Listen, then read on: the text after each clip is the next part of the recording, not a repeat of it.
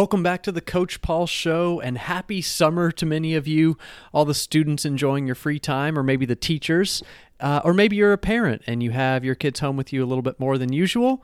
Hopefully, you're enjoying the time together as a family, the traveling, and so forth. So, I'd like to quickly shout out the amazing guests we've had in the past few weeks. And thank you, of course, to the loyal listeners who have given me feedback about the show, taken the conversations deeper with me offline, and shared your favorite insights. I really appreciate that. So I know the summertime is kind of equivalent to switching off your brain to many people that I know, students and coworkers alike. At least switching off more mentally and maybe engaging yourself more physically during all this free time and the late summer sunsets. If you take 20 minutes out of your week to be here to become more educated, more engaged, then I truly think you're ahead of the game and crushing life right now. As I say this, I must admit, I sit before you a little pooped. Can I say that on the air? Sure. Uh, I am very tired from sometimes when you travel a lot. I've been in my bed maybe once in the last 12 days, but a lot of travel, you're off your routine, you're go, go, go all the time. You're like, okay, I need a break from my break. That's kind of where I am right now. My parents and I just spent the past week in Costa Rica. Really recommend traveling there. It's a beautiful country. If you're thinking of going and actually want to chat about it, do not hesitate to reach out. I can give you guides' names, uh, watching out for the interesting roadways, let's just say. There's some pothole issues. But one of my favorite parts of returning home from a vacation is when your friends ask you about a trip and you can kind of reflect back and relive those highlight moments again and again. So each time a new friend asks me, I'll try to come up with a different way to talk about it. Another memory or a little detail pops up, and sometimes reflections go deeper so you don't repeat yourself every time. So, after about my third friend asked me, my third reflection of the Costa Rica trip, I realized something that was so remarkable about the country was that I barely saw anyone using a cell phone. I know I was just there for a week. It's a small sample size, I know, but kids, like teenagers, were playing soccer with each other. They were biking, surfing, chasing after chickens and dogs, and it was very refreshing to see, very different.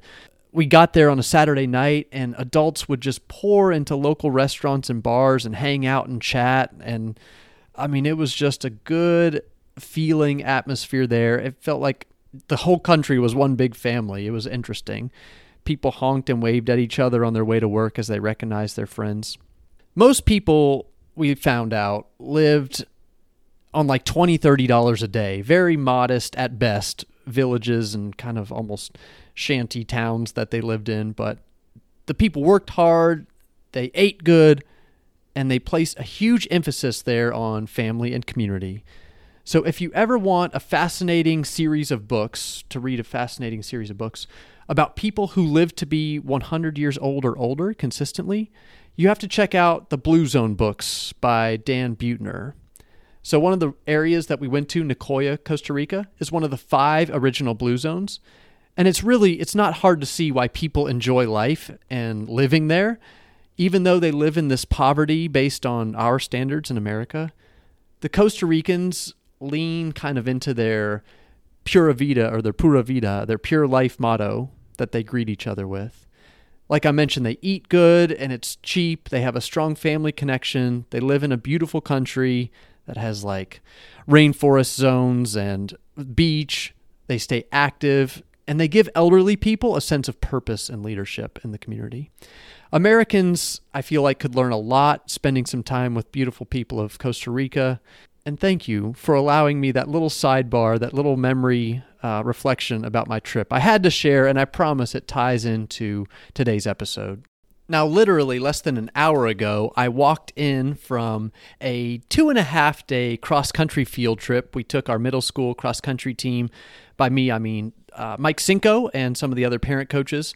We went up to beautiful Cloudland Canyon State Park in the northwest corner of Georgia we took about 16, 17 runners up there. We obviously ran some fun mountain trails. We did some waterfall hikes, swam in the waterfalls. Do not tell the park ranger we were in the waterfalls, but we had a blast of a time.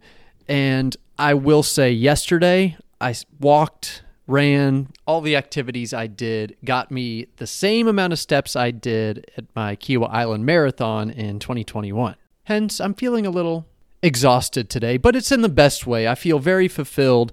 And what we did at the beginning of the trip, Coach Cinco and I decided that this camp would be better served if every middle school cross country runner put their cell phone in the back of his van and under lock and key the cell phones went including my own i had to put myself in the same mindset and my it's very difficult to do something that you are so attached to every single day but in my phone went to the van and for the next two and a half days i maybe had it for seven minutes total.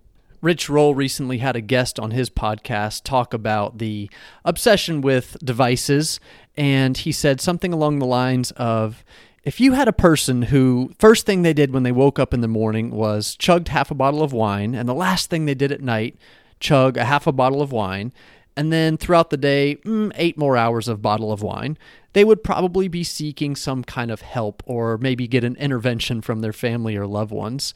That's what he was getting at was the obsession people have at the beginning of the day, at the end of each day, and eight to 10 hours throughout the day of being on their devices. The obsession that many of us have, but nobody really talks about, or definitely they don't frame it in the negative light that something like wine chugging and throughout the day has. So here we were, this group of mostly 13 and 14 year olds, and then a few of their parents plus myself and Coach Cinco. So here we all were, about 24 of us all together in this beautiful setting, no TV, no phones, and it quickly became very easy to forget about the phones. And I realized that you're not always going to be in a situation where you can be so active with other people. You can go on these hikes, runs all together. You don't need a phone when you have 12 of your friends that are within 50 feet of you at all times. That's not how most days go for people. But still, I think the moral of the story was do more things in your life where you can forget about your phone, and those are the things you're going to remember for a long period of time. So the question is, what are those things, and how can you kind of zoom out and take a big picture view of your life and figure out what really do I love to do? What are those phone forgetting moments that I can create for myself? So I bet you've guessed the theme of today's podcast is all about unplugging from your devices to recharge your life. Unplug to recharge. I know it sounds a little counterintuitive, but stick with me for just a few minutes here and I will explain where I'm coming from. In May of 2020, so this was like two or three months into the pandemic, when not a lot was going on for me or for a lot of people, their lives were being upheaved. They were finding maybe remote work where they didn't have any before. Teachers went into this remote teaching situation, and I was just getting into teaching at this time. I was actually subbing the day that the schools let out for the last day for quite a while.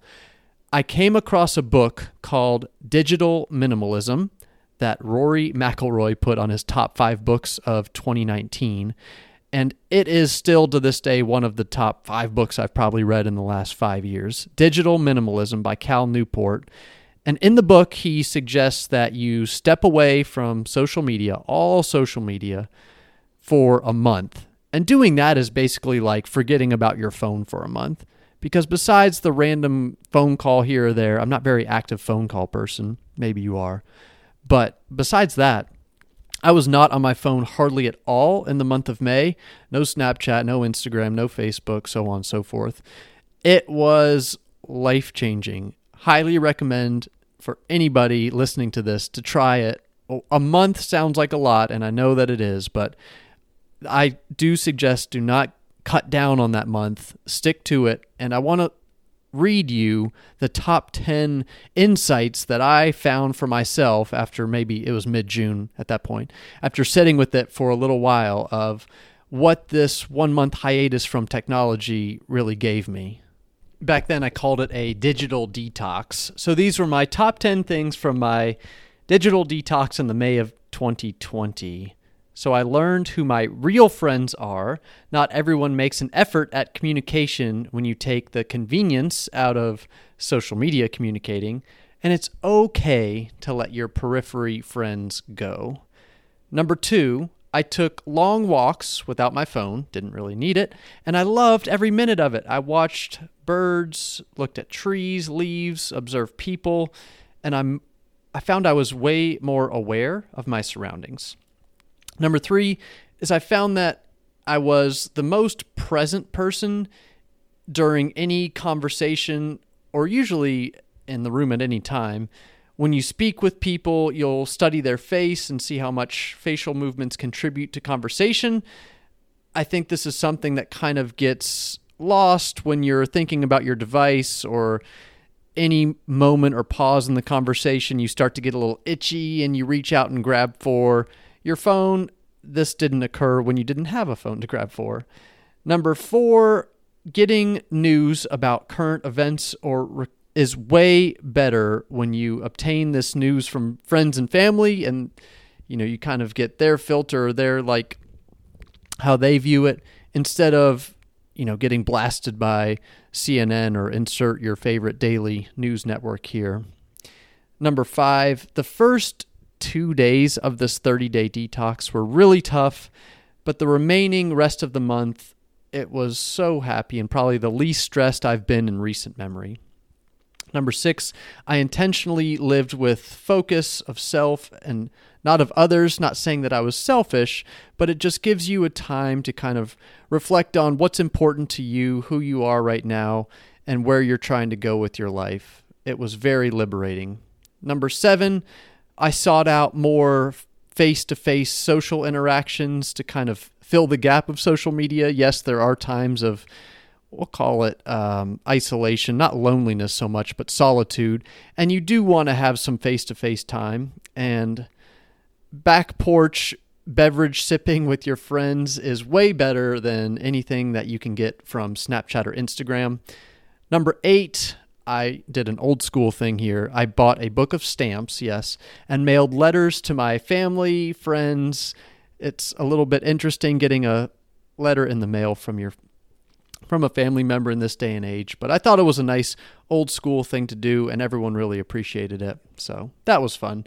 Number nine, I tried to fix or build or do a new landscape project about once a week, and it's surprisingly satisfying. I know I sound like an old retiree, like doing his gardening, but that was one of the highlights of my month of May back then. And number 10, I came to the conclusion that social media should only be used in your life to support what you truly value. So for me, that's running and coaching.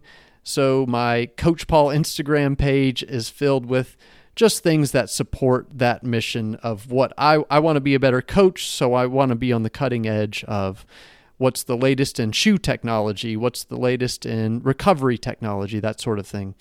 If you do not value the device, but you use the device to support what you value, that is probably the biggest takeaway of how to approach cell phone usage in a more healthy manner that doesn't just have to be your wine guzzling 30 minutes uh, a day at the beginning and at the end. And I did ask my group of high school students this past year to tell me what their screen time was. Most of them had screen time turned on and it ranged anywhere from three hours a day to uh, the high end was like 13 or 14 hours a day. If you were to Google search right now how many hours a day that the average American spends on their screen, the global average is six hours and 58 minutes, and the average American is very close to that, seven hours and four minutes per day. So if you divide your day, your 24 hour day, into three separate eight hour buckets. You usually have eight of those hours as sleep, eight of those hours as your, we'll say, work, play, uh, work or education, so school. Um, and then the final eight hours could be anything you want. A lot of it is obviously seven of those hours are screen time for most people. But think of before screens even existed those eight hours could be spent pursuing or getting better at something that you love to do that bring you joy or meaning or purpose. Remember, I'm not saying that all cell phone usage is bad or all devices are inherently evil. What I'm trying to say is to use your device to help magnify what you already love. We live in a beautiful day and age. It's a very convenient time period of our existence as humans where we can learn so much about something that we're curious about through YouTube videos, through long form podcasts, through books.